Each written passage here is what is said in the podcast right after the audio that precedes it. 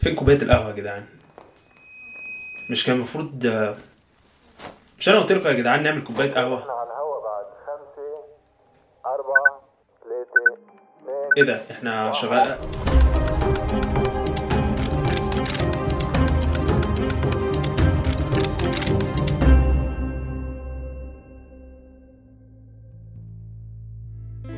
أهلا وسهلا أيها المستمع الجميل.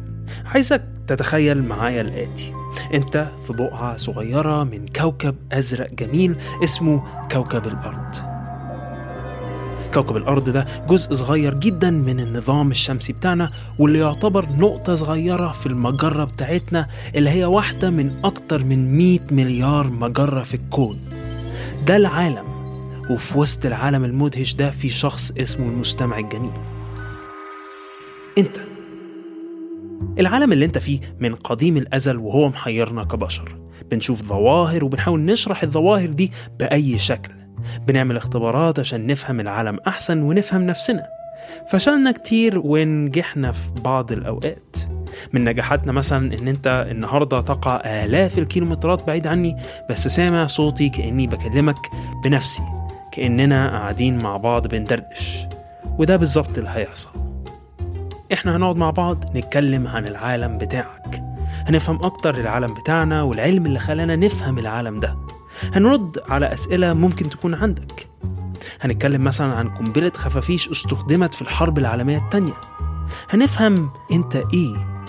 أو بالأصح أنت مين؟ هنتكلم عن قدرة المخ في إنه ينقذ حياتك في الأوقات الحرجة.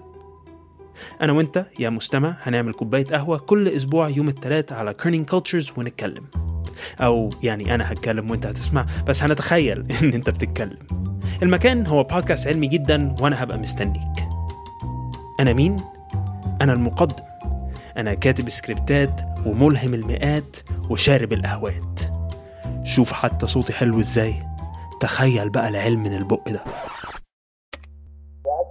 نعم؟